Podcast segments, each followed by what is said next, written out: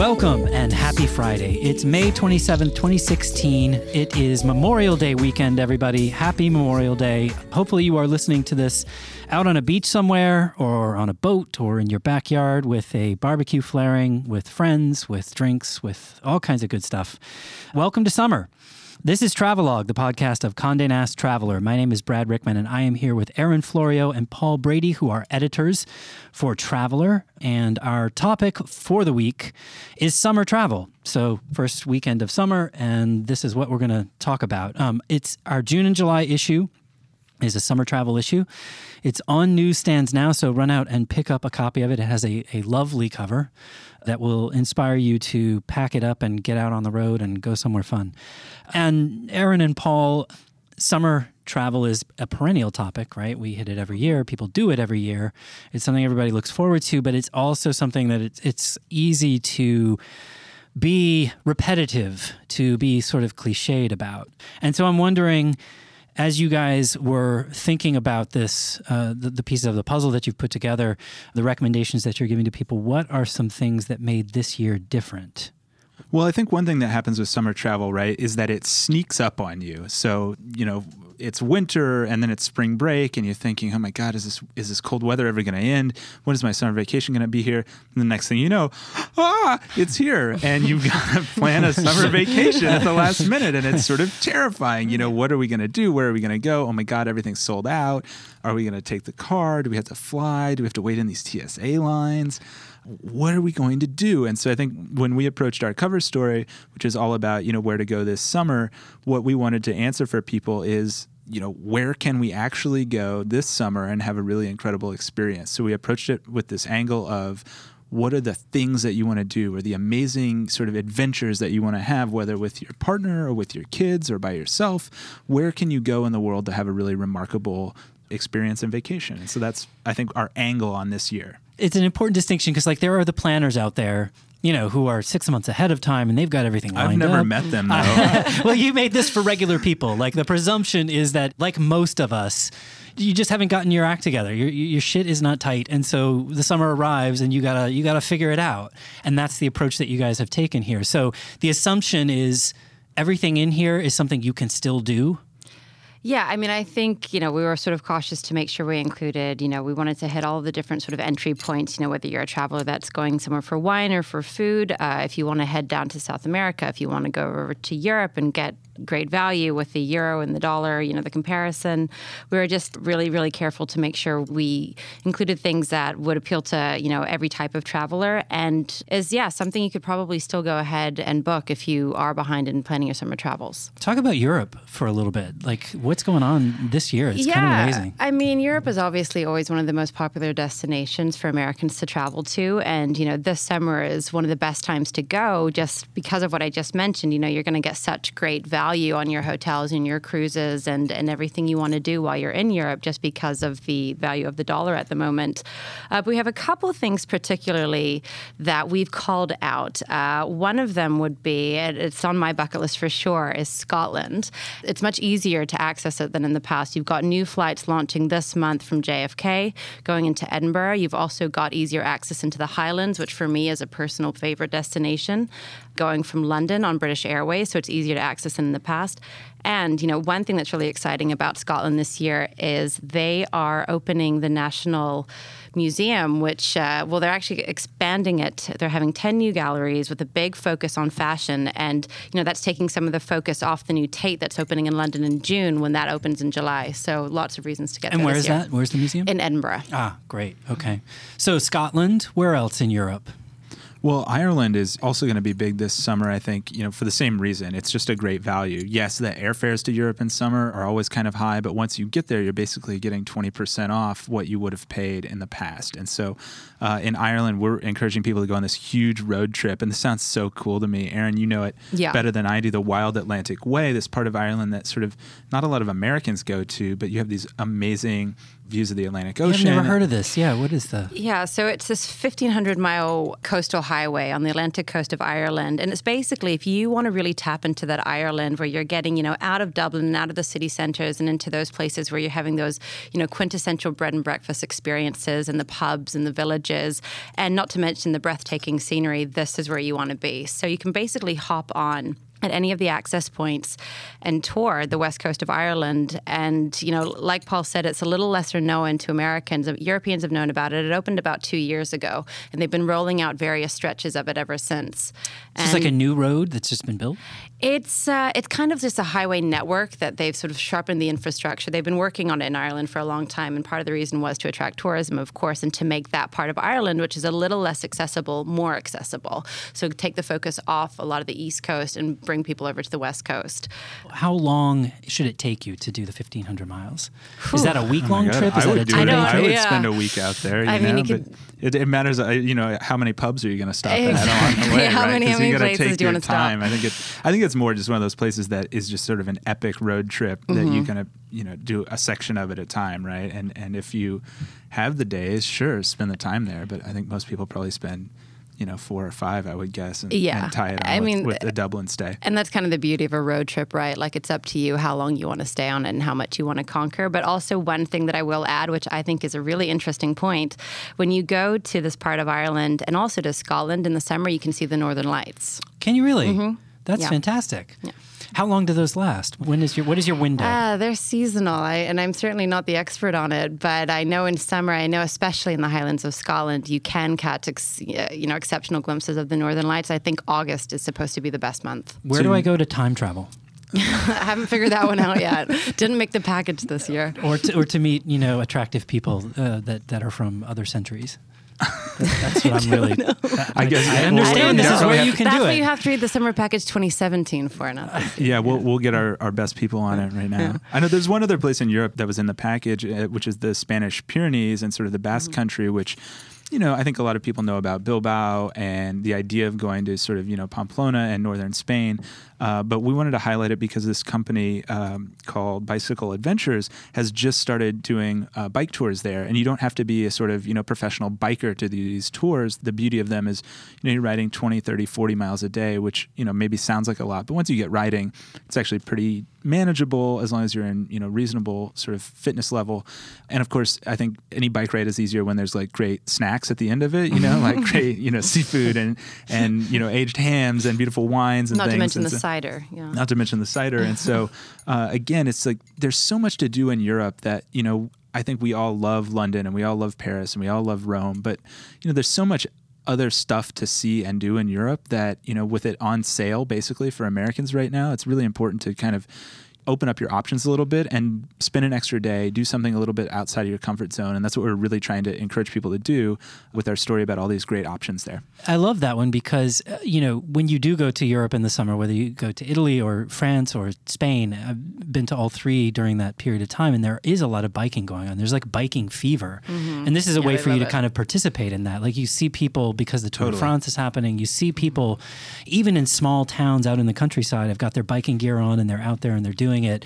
And you know it's something that does feel a little bit inaccessible. So this feels like a way of opening that door for the outsider. Yeah, absolutely. And I think people always sort of remember the experiences that they have on vacations the most, you know, whether it was going scuba diving or going snorkeling or riding that bike or, you know, going for that hike. You don't have to do something crazy. It's not like you have to hike 50 miles in a day or something insane oh, to, to sort of be an adventure traveler. I think that just getting out on your feet or on a bike or on a stand up paddleboard or whatever it is, you know, the act of doing something really connects you to a place and helps cement those memories in your mind. And I think it's something that travelers are looking for more and more.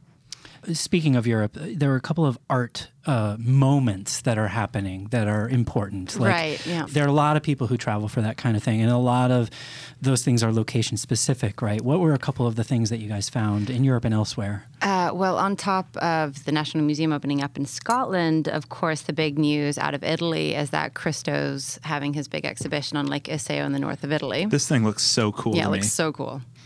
Describe it. Describe it to me. So, what he's doing, from what I understand, and I am by no means an art expert, but he's basically making this interactive walkway across one of the northern Italian lakes using this thick cut durable ribbon. He's transforming it into a pier essentially, and you'll be able to sort of walk out across the lake on top of his installation and experience the lake in a different way. Wow. That sounds fantastic. I remember his project in New York years mm-hmm. back, and obviously he's done them all over the world. The mm-hmm. Yeah, the gates here in New York. What else for a culture traveler did you guys find?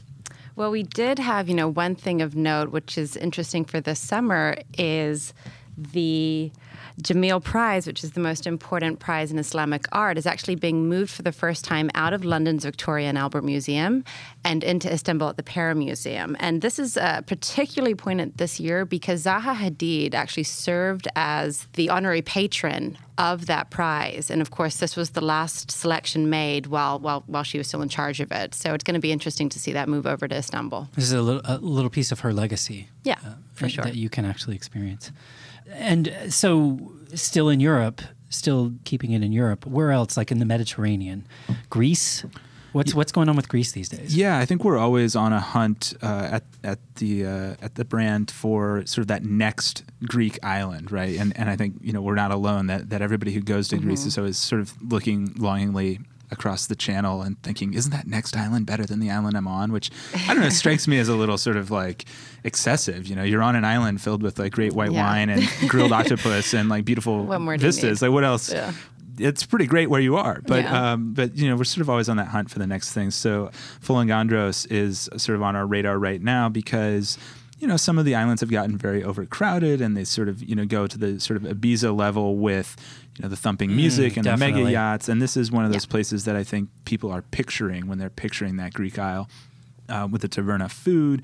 And then also, it's just uh, gotten easier to get there with a high speed ferry. So, a journey that used to take you 11 hours, which is, you know, in my mind, a ruined day of vacation, yeah, uh, now only takes three hours. And so, you're, you're there in time for a meal, you know. And yeah. Uh, a three hour ferry ride, I think, is super manageable and beautiful. Mm-hmm. An 11 hour ferry ride is kind of like, kill me now. Oh yeah, that's that's that's a radical. Yeah, change. that's that's a yeah. So I, you know, I, I assume that that means that this island will also be quote unquote ruined one of these days. But but there's a know, window and you can so get in go there now. Go there now. Get, get there this the summer, right? Absolutely. Yeah, and you know, also speaking about islands and and while we're on the topic of Europe, you know, one of a great passion point for a lot of travelers is wine, and uh, we decided, you know, we we love wine, we love the beach. Why not find those best sort of wine and beach destinations? And you know, what could be better? what could be better? Seriously, that's all you really need. So we've actually, you know, sourced three.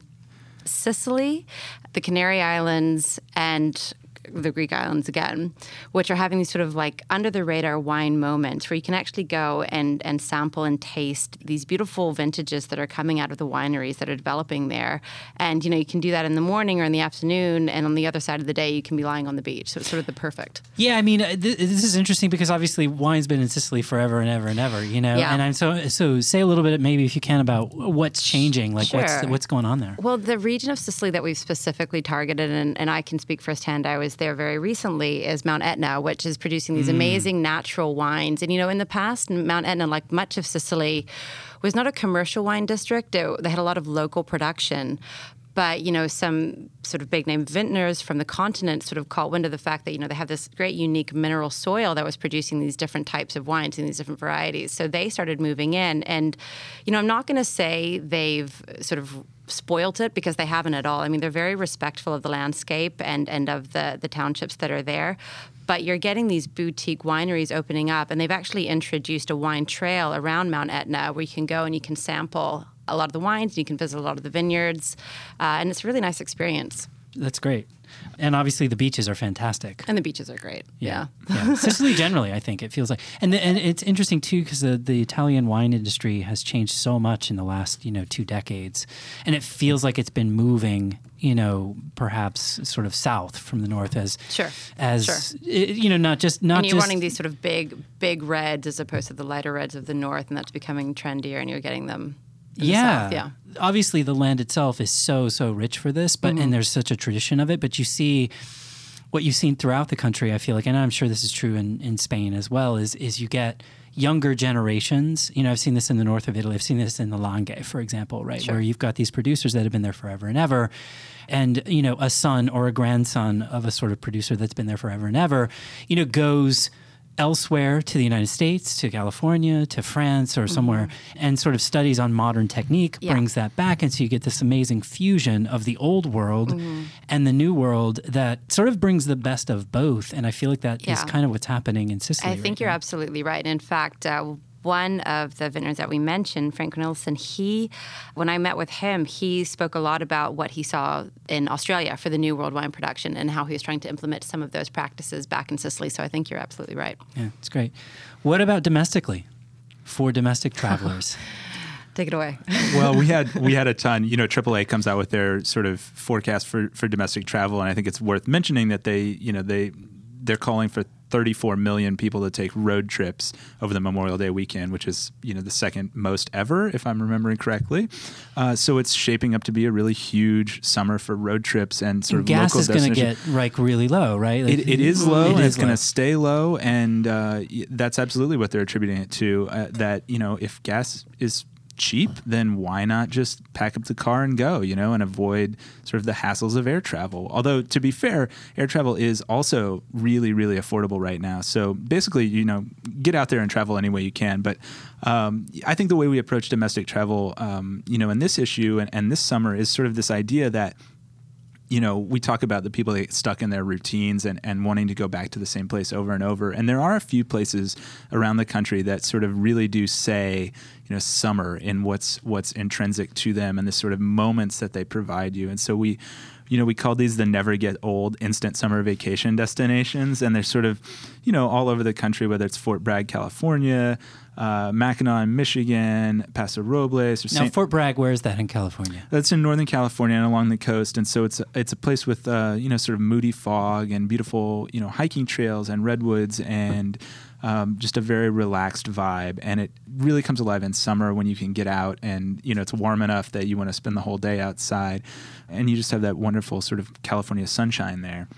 Uh, another place is Camden, Maine, because you know everybody sort of loves the coast of, of Maine in the summer, and you know it's one of those places that again is sort of quintessential in you're eating lobster rolls and you're on a tall ship and you're walking down these sort of small streets, and it's just where you want to be in the summertime, and Yeah. you know Camden is the Classic American postcard. summer. Oh, Yeah. it's Oh, yeah. it, literally like you, you stand away from that and it's just it, Yeah. that is the postcard town. I think like you know we were talking about how Europe is such a great deal right now. These are the kinds of places where it's like don't ask how much the high season hotel rate is, just go, Just go. and enjoy yourself because it's, worth going to be exactly what you want, right?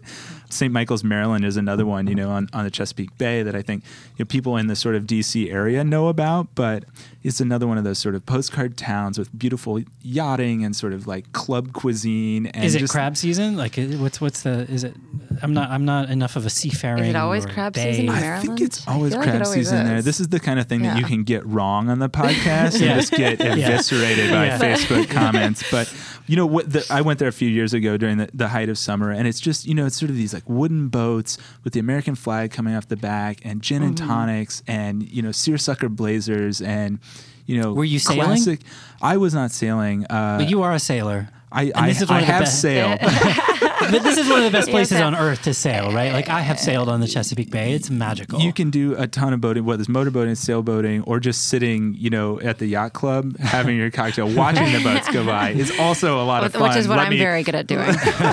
let me assure you. So these were sort of just our like almost a permission slip, right? That you know, you know, we're talking about all these sort of exotic destinations and all these like adventures that you have to go on, but it's okay Mm-hmm. It- too absolutely. to just have an awesome You're summer allowed- vacation and summer yeah. weekend, especially you know when it's so cheap to drive there. They're Yeah, classics for a reason. absolutely. They're classics for a reason. And all these places are beautiful, just physically beautiful, which is something Absolutely. that's very easy to forget because you take them for granted, right? Yeah, Like, absolutely. You know, we also highlighted uh, all of the sort of national parks, right? I mean, this is national park season. It's the 100th anniversary of the national parks, uh, and we highlighted a number of things out in the, in the Old West. Um, you know, that are sort of again that ideal summer road trip, summer vacation, windows down in the, in the car kind of thing.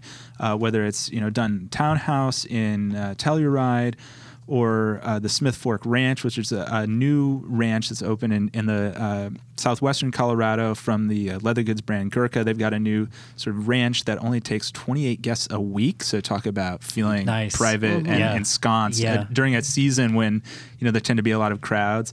Uh, and then we also wanted to mention Airstream to Go, which is this incredible company that rents out not just refitted Airstream trailers that are you know 23 feet or 28 feet and the uh, vehicle to tow them with, but they just set up your vacation, and it just sounds to me like an incredible thing. But Brad, yeah, no, Aren't I, you this, going? Yeah, I'm gonna. I'm going in August. I'm gonna be going. This is we're gonna. This is gonna be a multimedia extravaganza at this point. Um, it's sort of mushroomed, and we've been working with Airstream to go because they do provide this sort of full service. They work with a bunch of different organizations. They work with a bunch of different guides, and you go and you rent the trailer, and they give you the truck with it. They train you how to drive the truck. And well, so that's good. Yeah, well, I mean, you know, there are many people who know how to drive big giant SUVs in the United States. I'm not one of them.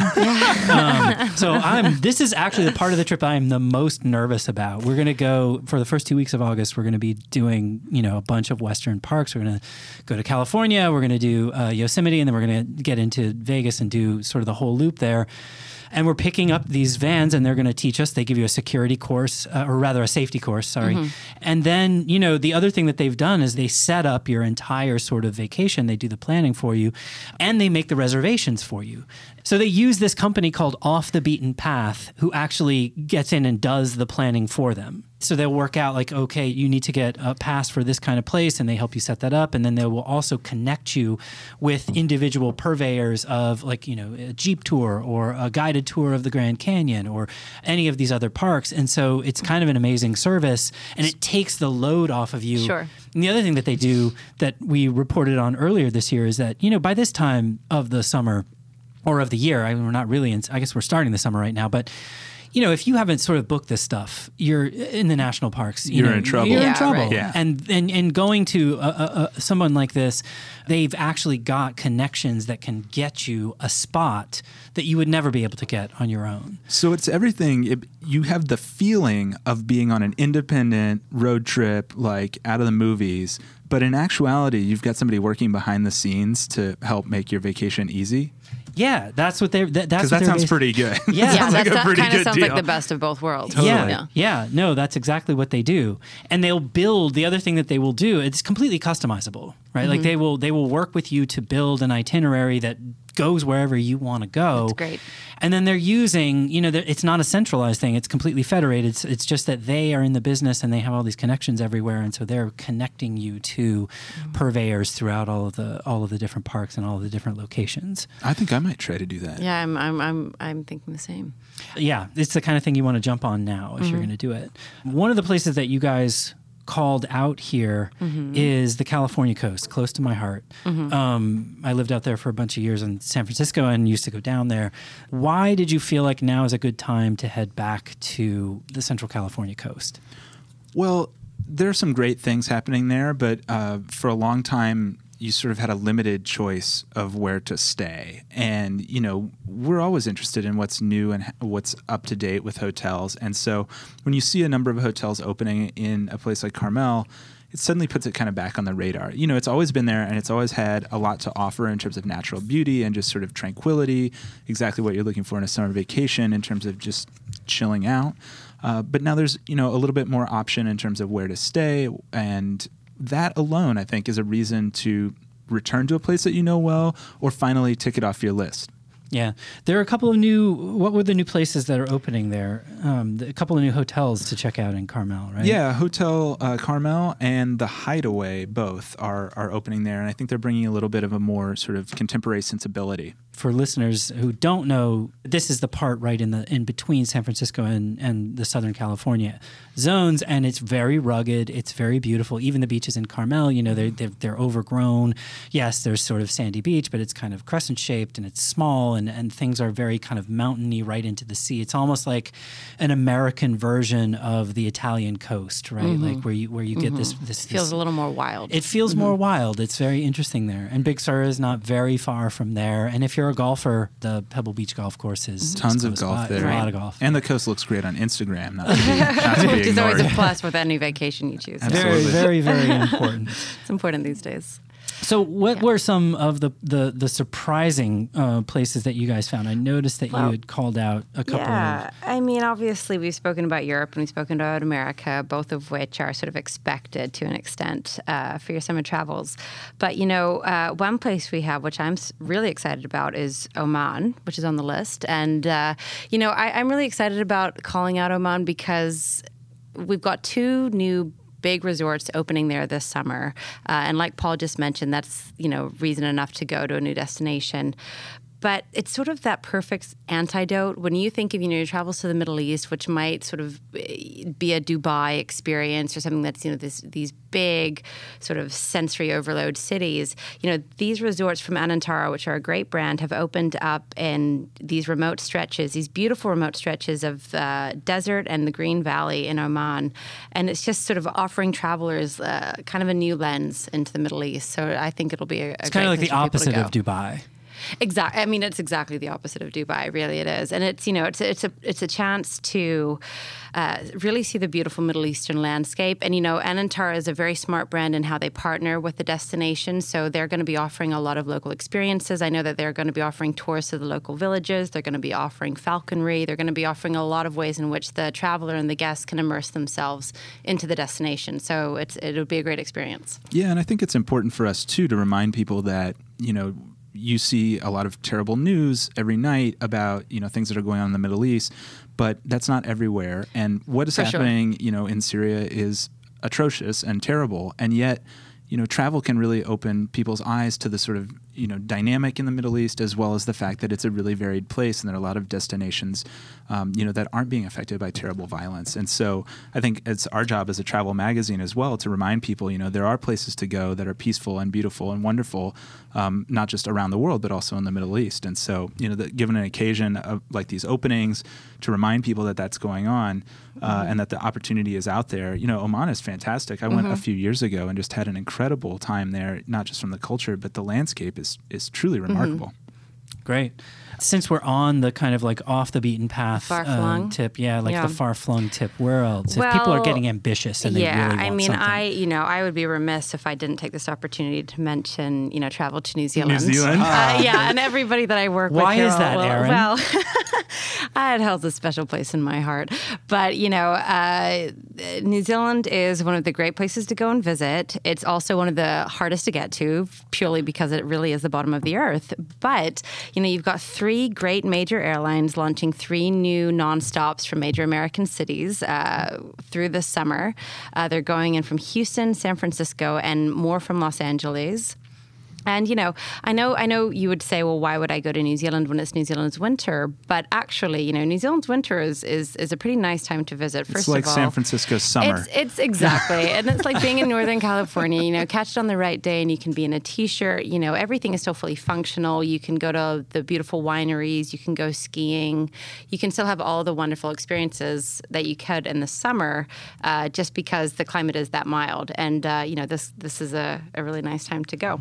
Is it true that you can ski in a t-shirt? I have done it. You so have yes, done it it? is. Really? Yes, I did. I did it on Mount Ruapehu. I mean, it was many years ago now, but it, you know, it's really not that cold. And mind you, I will add that at the moment, Mount Ruapehu is not recommended that you go to because of the volcanic activity. However, uh, the other the other mountains around the country pish are fine. I, I love any I love any country that you're, you can't go You skiing not- because the volcano, The is volcano erupting. is That's- erupting, That but, is you know- truly adventure. But if it isn't, you could you could potentially be rocking that T-shirt and you'd be fine. You might even get a bit of a sunburn. Yeah, Yeah. yeah, or a, or or some other kind of burn. I think ski a little Oh, well, I think it's really important that we put these sort of like far flung destinations in there to remind people that, you know, it really is easy to travel these days, you know, especially with a nonstop, you know, from Houston, where a place where you used to have to go to the West Coast first and then you had to get on another flight. Now you can go nonstop to Auckland and it's it's Yeah. it's amazing what you can do on these sort of long haul flights, right? That uh, the world is really open to you. And yes, the flight is long, but I always tell people, you know, it's not like you have to fly it. Right. you just have to you sit just have to there, sit and watch some TV watch and TV, have some meals. have some- yeah, have some red wine. it's actually and- quite. It's like being in your living room for Absolutely. 11 hours. You can medicate. You can, you can whatever your Whatever choice your of medicine strategy. is. No, Whatever but, your but it is true. And in fact, the long haul flights are often more comfortable than the, the shorter haul flights. And, you know, Paul's absolutely right. You know, you shouldn't be scared of going to a destination just because you think it's so far away. Frankly, the industry is set up to make sure there are new pieces of infrastructure to get you there easier. And this is just an example of that. Yeah. And the, the Houston flight is operated by Air New Zealand. I'm wondering, is, like, which is, is a great airline. is the thinking there that they're trying to connect the East Coast? Yeah, absolutely. I mean, I think the thing, you know, it has been in the past where you've always had to go out of the West Coast, either Los Angeles or San Francisco, to access uh, New Zealand.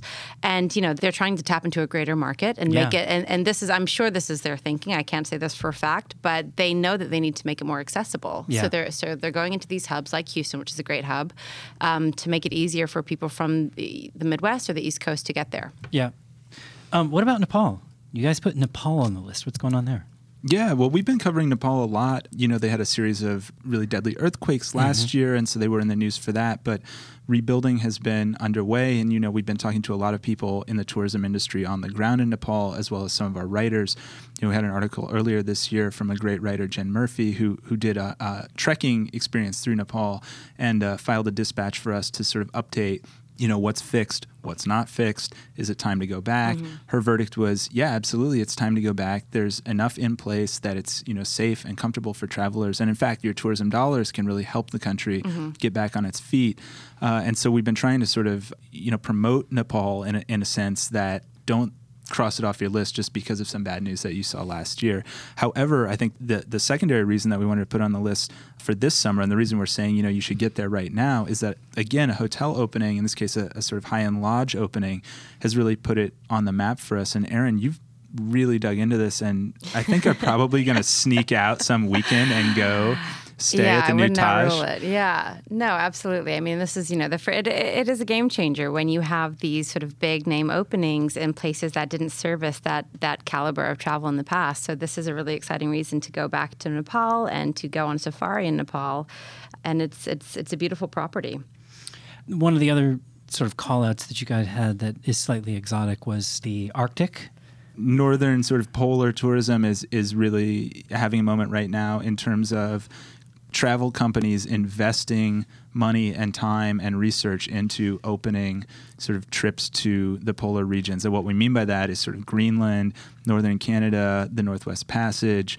And you know, part of this is due to climate change. You know, it's newly accessible. Where there was ice, there is now water, which mm. means that you can cruise through. And so, Crystal Cruises is really leading the way with sending a high-end luxury cruise ship through the Northwest Passage. And this is like a what is it, 28 day? Yeah, it's, it's it's almost a a- month-long journey uh, from the west coast of the United States all the way around Canada, past Mm-hmm. Greenland, and then ends in New York City. Uh, and that's really going to be, I think, a game changer for people's attention and the way that they think about. Oh my God, it's summertime. It's not always icebergs and and sort of this, you know, wasteland that's inaccessible because of its sort of severe uh, climatological condition. People are going to start going to the north for, uh, you know, wildlife watching as well as just seeing this place that's constantly in the news. I think people want to lay eyes on what's going on. Yeah, I think that's true, and I also think this is sort of a good moment to bring up the fact of you know eco-minded tourism to that part of the world. You know, like Paul said, one of the reasons we can access it now is due to climate change. And you know they're taking the the people that operate the tourism in that part of the world are taking a lot of measures to make sure that we have minimal impact in what we do up there too.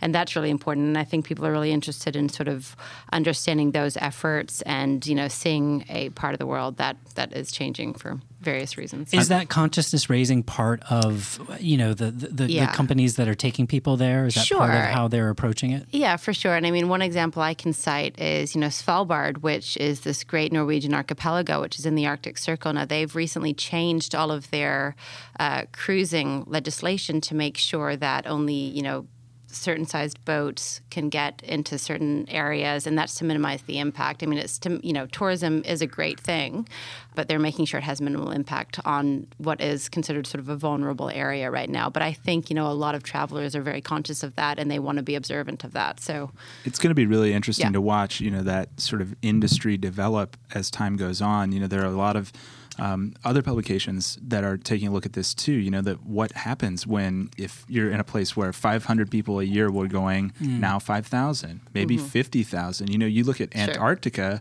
which gets now 45000 tourists a year and 50 years ago it didn't have any 50, 50 years ago you couldn't go there You couldn't go, you know and so it, There's it's the, going to be the, the, the, the, the Heisenberg. No, what is the the uncertainty principle, right? The Heisenberg's uncertainty principle. yeah well i think we're You change it by observing it, or do you change it by observing Yeah, it? we're going to see, you know, how these small communities can adapt to the influx of tourists, what having a bunch of tourists go there, you know, wh- what impact does that have on the environment and on the people who live there year round. So it's definitely a story that I think we're going to keep an eye on, Mm-hmm. but we wanted to include it in the package this summer just to acknowledge, hey, this is happening and it's something you can do and some place that you can go. I think it's so rare that there's Yeah, a really great a access. Mm-hmm. new place, uh, but here's one right here. It sort of makes it real for people. It gives people an opportunity to get out of the abstract and, Yep. and see that these places are real and this change is real. Yeah, and I, I, am definitely a big believer that once you go somewhere and see it with your own eyes, uh, you care about it so much more. I And It's agree. really, Completely. really important. For sure. Yeah. Um, you know, that's a great reason to travel in general. it's Oh, yeah. awareness Mhm. Yeah. Um, Africa. Africa, I feel like we keep coming back to Yes. Africa for so many reasons. Um, so many reasons Yeah. What caught you guys' eye in Africa this year? Well, you know, Africa is definitely emerging as a place that's no longer just a, a one time destination. People are returning to Africa, and, you know, in so doing, they're looking for different experiences every time they get back there, which is a great thing. And, uh, you know, we have sort of mentioned this idea of, you know, a safari doesn't have to be a strictly Jeep affair anymore. You know, safaris are becoming a lot more dynamic. You can do walking safaris, you can be in a boat. And Botswana is one of those countries that's sort of leading the way in southern Africa in terms of making a safari less of a one note, albeit a great note, but a one note affair where you can get out and really be a little bit more immersed in the environment and what you're observing. And, see different kinds of wildlife, right? Yeah, absolutely. And so this is the Okavango, which is one of the sort of amazing wonders of the world. And is this a? I guess like, what is the time of year to go? Like what? What's the? Well, usually, actually, summer is a pretty good time to go because it's after the floods. So, therefore, you have a little bit more water in the watering holes. You get a little bit more, uh, the wildlife is a little bit more active, a little bit more on display. Yeah. Yeah. And that's what you're looking for there.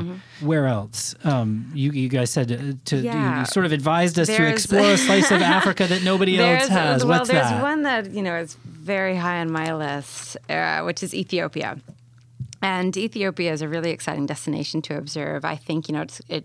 Uh, even just sort of from a political standpoint, it's gone through a lot of changes in the past 10 years. And it's really opening itself up culturally and to tourism. And, you know, you're getting a lot of sort of luxury level openings in Ethiopia, which is something they had lacked in the past. So it's attracting a whole new kind of caliber of people going there. You also have new direct flights from JFK into Addis Ababa, which is a huge uh, Oh, yeah. game changer in Again, terms of getting people. yeah, yeah. it goes. It all comes down to access a lot of the times. And uh, yeah, I just think you know you you have the culture, you also have the nature in the.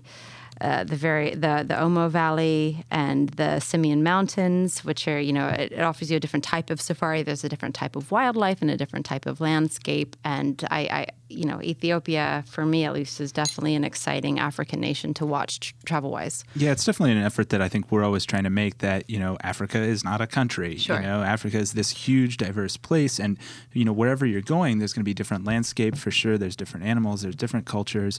Um, you know, we also had South Africa on our list. And I think, you know, it might surprise some people that, you know, when you hear South Africa, you think, oh, well, it must be a safari to see the big five, you know, this, these, these sort of famous animals that they have there. No, we actually put it on the list because of a new uh, property that's open sort of outside Cape Town called Leeu Estates. And this is a place with a fantastic spa. There's a vineyard right next door, and you just kick back, relax, unplug, and kick it, you know, at the ends of the world down, you know, outside Cape Town. And that's, I think, again, to your point, Erin, of, of having multiple notes, you know, that's not something that I think a lot of travelers equate with South Africa. And yet, that's where the sort of growth in tourism to Cape Town is, is, is once you've seen the city and once you've hiked up Table Mountain, you know, what else can I do there? Well, you head out to the winelands and, and decompress for a little bit and, and come home completely refreshed from a beautiful week away, and it didn't Absolutely. involve rattling your bones in a safari jeep. No, absolutely. Cape Town almost is, you know, Africa's equivalent to what San Francisco is. It's a great urban area, has great food, great landscape, but it's surrounded by these really accessible, you know, winelands and, and, and various other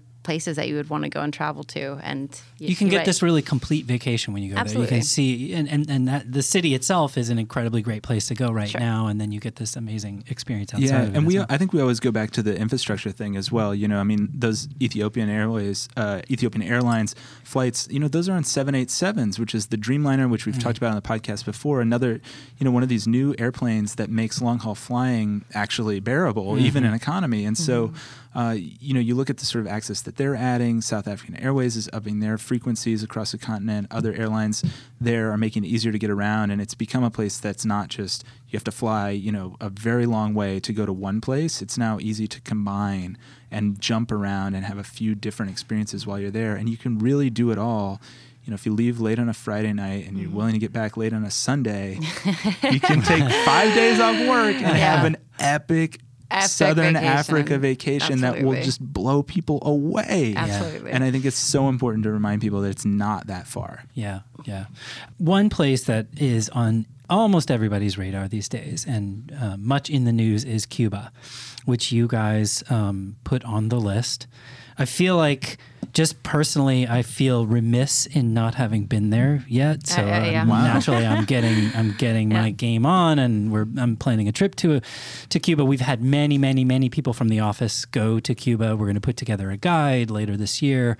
Um, then I'll wait to go until Then you'll wait to go. yeah. I'll wait to go until I can read but, that. but I think like the sen- the sense is that this is very much a transitional moment, right? Like, and and so why did you guys feel like uh, d- d- where are you? Where did you come down on the spectrum of you know when is the time to go? When does it become too much? I think I mean I think the time to go is yesterday for sure. But um, I think what we wanted to remind people is yes, you can kind of do it yourself. You can Airbnb it. You can book your own plane ticket through a charter operator, and you can you can figure it out. And if you have those 30 hours to spend digging through all that stuff, then be my guest. But for my money, uh, I would just rather pay somebody else to do that for me and go on an organized trip through, you know, a Cuba specialist like the folks that we have listed on our website. Um, you know, we're not, I think, there yet where it's like, you know, hopping down to Cancun. And so our advice is, you know, definitely go, mm-hmm. but you know, put your trip in the hands of somebody who's actually going to like give you a meaningful experience because I think that's what we're really, you know, people's fascination is yes, it's forbidden fruit, but they also want a really deep, meaningful cultural connection where things are explained and sort of contextualized, and that's not something that's easy to do by yourself. It's the country's also at a transitional moment right now in terms of every piece of inf- infrastructure, right? The hotels, mm-hmm. the technology, the the internet, everything like that are very spotty, very difficult to negotiate. And then you do want, at at least from everybody that I've talked to that's been there, that local connection is so invaluable. And this mm-hmm. is true. This was true. This was something that the Cuban government has been doing for you know two and a half decades or or five decades or whatever, because Europeans have been going there, and it was the same kind of process that they would liaise with local people who were sort of assigned by the government, but they really operated independently, and they would do what a lot of these other folks are doing now, which is sort of connect you with the local experience and guide you through it, and it feels invaluable still in a place like that. Absolutely. Last thing, maybe that kind of surprised me, unless you guys want to sort of take it somewhere else, is Indianapolis. Yeah, What's that's up? that's that's all. What's Paul. up with Indianapolis? I'm gonna have to say. Well, all right, you guys laugh, but No. I think that everybody wants to go somewhere that's easy to get. This is sort of the opposite of Yeah. Cuba, right? Indianapolis is the opposite of Cuba. It's the first time that's ever been said uh, in the history of ever. Uh, no, but I think people people want to have an easy you know weekend escape and i i've been banging the drum for indianapolis for forever uh, because it's super convenient okay they have one of the best airports in the country according to our own readers choice survey here at the magazine our own readers are telling us this airport is amazing they've got nonstop flights from everywhere. It's easy to get there. They've got a bike sharing program, so you don't have to rent a car, and they have phenomenal food. I mean, we're hearing a lot about the food scene there. Whether you it's called it out as a food city, the, Yeah. the, the most underrated food Yeah. city in res- the U.S. restaurants like Marrow, Milktooth, they've got great third wave coffee, and all of this stuff is like super concentrated as well. So, you know, you can really do sort of a restaurant crawl, a bar crawl, and everything is super accessible. And I think it's just one of those places that you can go in a really quick trip, spend a, a weekend, not even a long weekend, just a weekend, and get a totally interesting take on a new place. And it's one of those sort of second cities that I don't think gets enough love.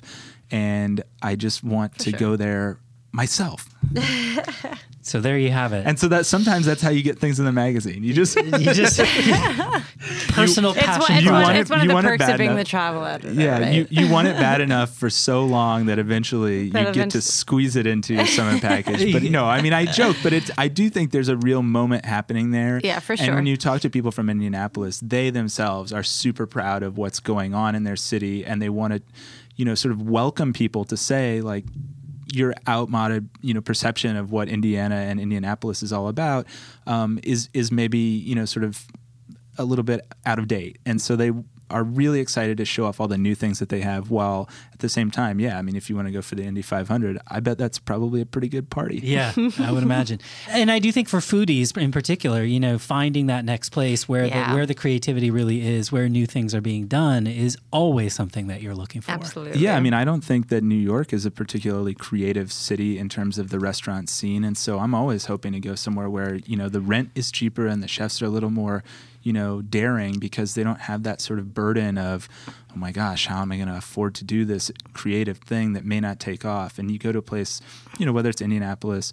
Uh, you know, Pittsburgh is like this. Milwaukee is like this. Portland, Maine. Portland, Maine is like this, where you know, it's not that the standards are lower; it's just that the sort of barrier to entry is lower, and so you see so much more creativity and, and dynamism in the in the food scene. And if you're going for a food trip, um, it just seems like the place to go is that second tier city level. Yeah, and I think people always like to be pleasantly surprised by what a food city is supposed to be. I mean, everybody knows, you know, you don't need to tell people to go to Paris or to New York or to Tokyo or to London, but I think people always.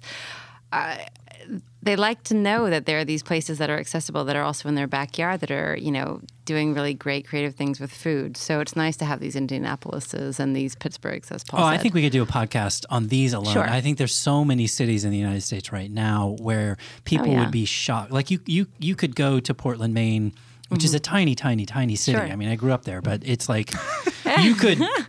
No, but, but, you could fantastic, literally like. but they know what they're doing and they oh, do Oh, it well. You could Yeah. spend a week there and still not hit all the places that you really need to hit, and that's Sure. that's amazing in a, Sure. in, in a city that size to have that much creativity. And it's you know, I think we should do a podcast on all these all these places. no, I do because Yeah. it, it- Stay you know, tuned. Yeah, stay Next, tune in next week. Yeah. Perhaps not next week. I do believe we have a schedule we have to adhere to. Okay, so that will do it. Um, uh, any last words, you guys? Get out there, get your summer on. Yeah, absolutely. Yeah. It doesn't really matter where you go as long as you're going somewhere. Yeah, exactly. Just make sure you have a summer vacation planned, and even if you're, you know, staying stateside or you're doing something a little bit more ambitious off the coast, uh, have fun with it and just get something in the books. Yeah, And don't be is the one of those people. Don't be one of those people that uh, in October Don't is don't trying let to use September up your trying to use up the last of your vacation days. Yeah. Burn them now. Yeah, yeah. Absolutely. This time this year, get out there. Okay, don't forget, ladies and gentlemen, to subscribe to the podcast. We are on iTunes and we are on SoundCloud. You can also visit us, um, and please do, at cntraveler.com. We are at Condé Nast Traveler on Facebook and YouTube. Uh, we are at CN Traveler on Instagram, Twitter, and Snapchat. Erin and Paul, thank you so much for coming and uh, giving everybody dropping science on the world. Um, and uh, why don't we why don't we tell people where they can reach you individually if they would like to? I'm on Twitter at p underscore Brady. I am on Twitter at Erin Florio CNT and on Instagram at Erin underscore Florio. And I'm at Bradrick, and we really do love the feedback. We've had people engage with us on Twitter recently, giving us feedback on the on the podcast, and we would love to hear from you. So please do tweet at us. Thanks, and have a great weekend. Happy Memorial Day, and happy summer, everyone.